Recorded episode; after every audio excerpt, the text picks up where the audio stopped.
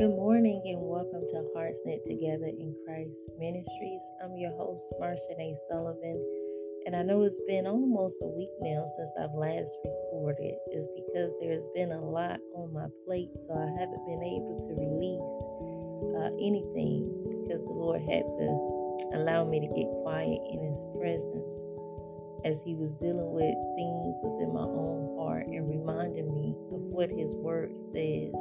He allowed me to come back this day of June 17th to release a word to his people. And I took a pause there because I wanted to say 19, but today is June 17th. And he wanted me to remind his people that he is truly coming again. And that as we know that our Savior, the Lord of and the kings of kings is coming, God wants us to get in a position of readiness. And so he really did allow me to go to the book of Romans, chapter 2. And it really spoke to my heart. So I wanted to share this as a treasure, like a diamond. And I want you to pin it and listen to it so that you can put it in your heart. So we're going to focus on a second chapter of Romans, but verse 1, and particularly I want to start off, it says, You may think you can condemn such people, but you are just as bad and you have no excuse. And so in chapter 2 of Romans, God is bringing judgment, but it has to do with the sin of his own people because judgment does start at the house of God. And so God's people mostly are stiff necked people, rebellious people. They have been like this since the beginning of times. God has always dealt with his people, and his people is referring to biblically is Israel. But even today, those who have accepted Jesus Christ as their Lord and Savior God is still dealing with our hearts, but He wants us to read His Word as a reminder that our hearts will really be pure and cleansed of all sin and unrighteousness. So it says, when you say they are wicked and should be punished, you are condemning yourself. For you who judge others do these very same things the things that the Lord said that it when he comes and he finds his people or any person engaging in certain things, then they will be cast into the lake of fire. And the reason why the Lord is warning his people so strong and so heavily, yes, the conviction has came. If you know you love the Lord, but you know that you have either backslid or left his presence, what one one thing that I really love about God is that He's not going to leave you in a place where you could never escape because ultimately God wants to set His people free.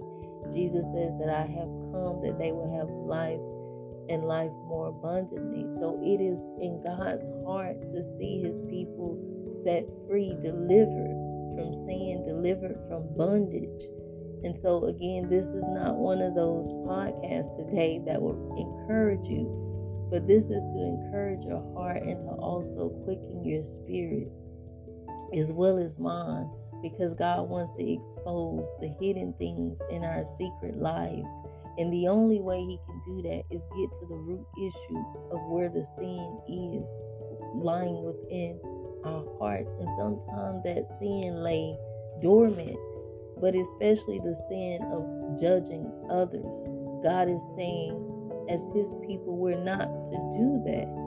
And He warns us that we should be very careful in judging those who are considered wicked in the eyes of the Lord, those who practice evil, detestable things. God says, be careful. In so many words, He's warning us. And the reason why He said, because for God is sovereign. He's the sovereign judge, and He alone has the power in His hand to punish the wicked. And the reason why we know that, because if you go to verse 2, it says, And we know that God, in His justice, will punish anyone who does such things. He's talking about the wicked and even those that are righteous. We're doing the same thing as those that are wicked, we're living the same lifestyle, then God is saying, You are my enemy. You're not even, you're not my child at this point because you're doing things that will break my heart. And so God wants to speak to his people by saying, Return. Verse 3 of Romans chapter 2 says, Since you judge others for doing these things, you know, some of us have done the very things that we said we would never find ourselves doing. And the reason is sometimes the Lord has to expose the sin, or sometimes God has to allow us to go through fire so that we can come out stronger, wiser, and so that when we're tested again, we know not to do those things that bring harm to us or hurt God's heart. He says, Since you judge others for doing these things, why do you think you can avoid God's judgment when you do the same things? God is speaking to his people. In verse 4, he says, Don't you see how wonderfully kind, tolerant, and patient God is with you? And I thank God for being patient and tolerant with me when I didn't do what he wanted me to do. He says, Does this mean nothing to you? Can't you see that his kindness is intended to turn you from sin? So God's kindness towards his people is never meant or intended for us to take for granted because that's a part of God showing his mercy and his grace. But in those things, when we rebelled against him or turned a deaf ear or backslid, it's a reminder that we turn to him so that we can repent and that we cry out to Him because these things are not of God. To do the opposite of what God's word says is rebellion. To do the opposite of what God's word said is sin. And so to God's people, you know, what what I find out even in my personal walk, and sometimes I'm guilty of this myself, is that we have to be very careful not to be quick to judge others because that same person that you're looking down on, you don't know why they found themselves in that situation. And God says, with the same measurement that you judge other, you better be careful because it's going to be the same way in which you will be judged, not by by man, but by Him. And sometimes God will allow others to judge you, and so that's why we have to be very careful not to speak against anyone, whether they are wicked in God's eyes or whether they are considered righteous in his eyes. Because God is saying, according to Romans, that he has the authority really to judge those that are righteous and those that are wicked. He says in verse 5 But because you are stubborn, talking about his people. Yes, sometimes I can be very stubborn, Lord. Please forgive me. He says, and refuse to turn from your sin. You are stirring up terrible punishment for yourselves. For a day of anger is coming when God's righteous judgment will be revealed. And it just won't be revealed to his people but this righteous judgment that God is speaking of will be revealed to the whole world, to every nation, to every country, to every culture. Nobody will have an excuse when God's judgment comes. He says he will judge everyone according to what they have done. So our deeds, they really matter to God. What we do matter to God. And it matters to the Holy Spirit because God is watching. Even when you think He's not, He's watching. When you think nobody's watching, God is always watching. He says He will judge everyone according to what they've done. He will give eternal life to those who keep on doing good, meaning those who seek after His glory and honor. The honor that God's life I'm sorry, that he offers the new life. He's going, he's going to pour out in verse 8. It says, But he will pour out his anger and, and wrath on those who live for themselves, who refuse to obey the truth, instead live lives of wickedness. There will be trouble and calamity for everyone who keeps on doing what is evil, for the Jew first and also for the Gentile. But there will be glory and honor and peace for God, for all who do good, for the Jew first and also for the Gentile. For God does not show favoritism. So God is saying, I'm giving everybody, those that are Jews who have been called my people, and those that are Gentiles who are not considered Jews but believe that Jesus is the Son of God and receive the truth in their hearts. God says, I will truly have mercy upon them. I will show my grace and, and all of all of my glory to them and all of my splendor. Because I'm giving one every I'm giving everyone the opportunity and the time to repent, the time to turn from evil and turn back to me because God understands us when we do right and He understands us when we've done wrong like a child. But He leads us back into the sheepfold, He leads us back to Him. And this is a warning for us even today because we are living in a perilous time where people think it's okay to do what they want and and to live as as they please. But god is saying it's not okay especially not according to my word because remember god has redeemed us he has bought us he's purchased us with a price jesus gave his life and so we should really give our lives to the one who has called us. And this is for people like myself who have found themselves in situations where you know God has truly delivered you. And He's saying, do not go back to that sin. Do not do not allow your heart to be hardened, but turn back to me. Let go of anything that would jeopardize your relationship and your walk with the Lord. Because in the end, it's not going to be worth it. Because God, judgment is going to come through Christ Jesus. And so this is the treasure for today. So we make no excuse because God has given us his Holy Spirit to help us in our time of weakness. God has given us His Word as a treasure so that it would lead and guide our lives, not according to what we will, but according to what His Word has said. And that's the way that we live. And we live as as Christ, not thinking that we're better than anybody, not gossiping about others, not trying to do what other tells us to do, but do what pleases the heart of God.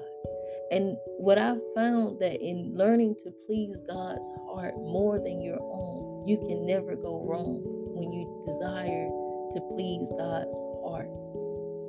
And so the prayer today that I have is this Lord, we thank you for warning your people to be very careful in judging the wicked. Lord, help your people not to speak down upon others, point fingers, ridicule, gossip, speak evil things against those who have fallen into sin, into those who have fallen short of your glory. For God, you are the sovereign. You have the power, O oh Lord, to judge because righteousness is in your hand. And Lord, you said that in your word, Lord, that you will punish the wicked, those who have mistreated your people, those who deem to conspire against your people, those who have lied upon your people. Lord, you said that you would deal with the wicked. And Lord, I thank you today that you remind your people to walk with you so that we can be partakers in righteousness and not unrighteousness. God, help us come to the saving knowledge of knowing that what Jesus did was out of the love he had for his people. It wasn't because we were good, it wasn't because we were holier than thou, but it's because Jesus was righteous and Jesus loved you and Jesus knew why he had to fulfill the works of his Father. For this reason alone, God, we thank you for giving us a heart to seek your word day and night, to meditate on it. So that when your judgment comes, God, we don't want to be the kind of Christians who operate like those who pretend to know you but really don't know you. Those that dress it up, look it up, praise it up. Lord, we want we don't want to be found being hypocrites at your return. We don't want to be found, God, out of order. But Lord, instead, we want to be found in good standing with you, God. With pure hearts, not wicked hearts. In the book of Romans, Lord, you are speaking directly to your people who are stubborn, to your people who refuse to turn from their sins. And it comes with a rebuke. It comes with a rebuke to those who are living in sin, whether it's the unrighteous or the righteous. God, you know who the people are that are truly living in sin and have no desire to turn from their sins. But Lord, I do cry out today. And my prayer is that you would soften the hearts of your people, that the righteous will return to you and that the unrighteous will come to know you as Lord, as God, the one who saves, has all power to deliver and to save them from their sins. Lord, we thank you for making it clear that these kinds of believers, when they choose not to turn from their sins, are stirring up terrible punishment for themselves in the day for which you said, God, that you shall return. For we know, God, that everyone will be judged according to what they've done. But you, Father, being a holy, a righteous judge, will give eternal life to those who seek after your glory and honor. And Lord, your word says that you will pour out your anger and your wrath on those who live for themselves because they simply choose to disobey your truth. Lord, we, we ask you today, God, please help us understand just how holy you are, that your name is meant to be feared. Lord, help all who have sinned against you repent this day and return to you completely. Lord, you offer your word and truth to your people as a means to cross examine our hearts beforehand so that we can stand in your presence with a pure conscience and a pure heart.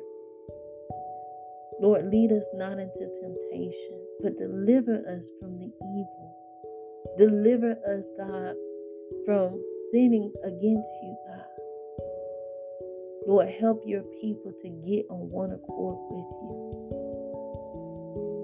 God, it is critical that we are living for you, that we are doing what you said to do, Lord, because we don't want your anger to kindle against us, oh Lord. And Father, lastly, I close today, God. I pray earnestly for the hearts of your people to be in a position of readiness, to truly be committed to you and not committed to man, but committed to the one who has chosen, to the one who has called and appointed his people Lord, when you come, may your people be found living holy lives before you, God. Lord, today I give you the glory. I give you the honor, Lord. I give you the praise, and I thank you for being God in my life. I thank you, Lord, for rebuking me when I needed it the most. I thank you, Holy Spirit, for being a God who never judges me, but bring correction when I am out of alignment and who helps me to get it right. Lord, help your people to get it right while we still are living today in the land of the living.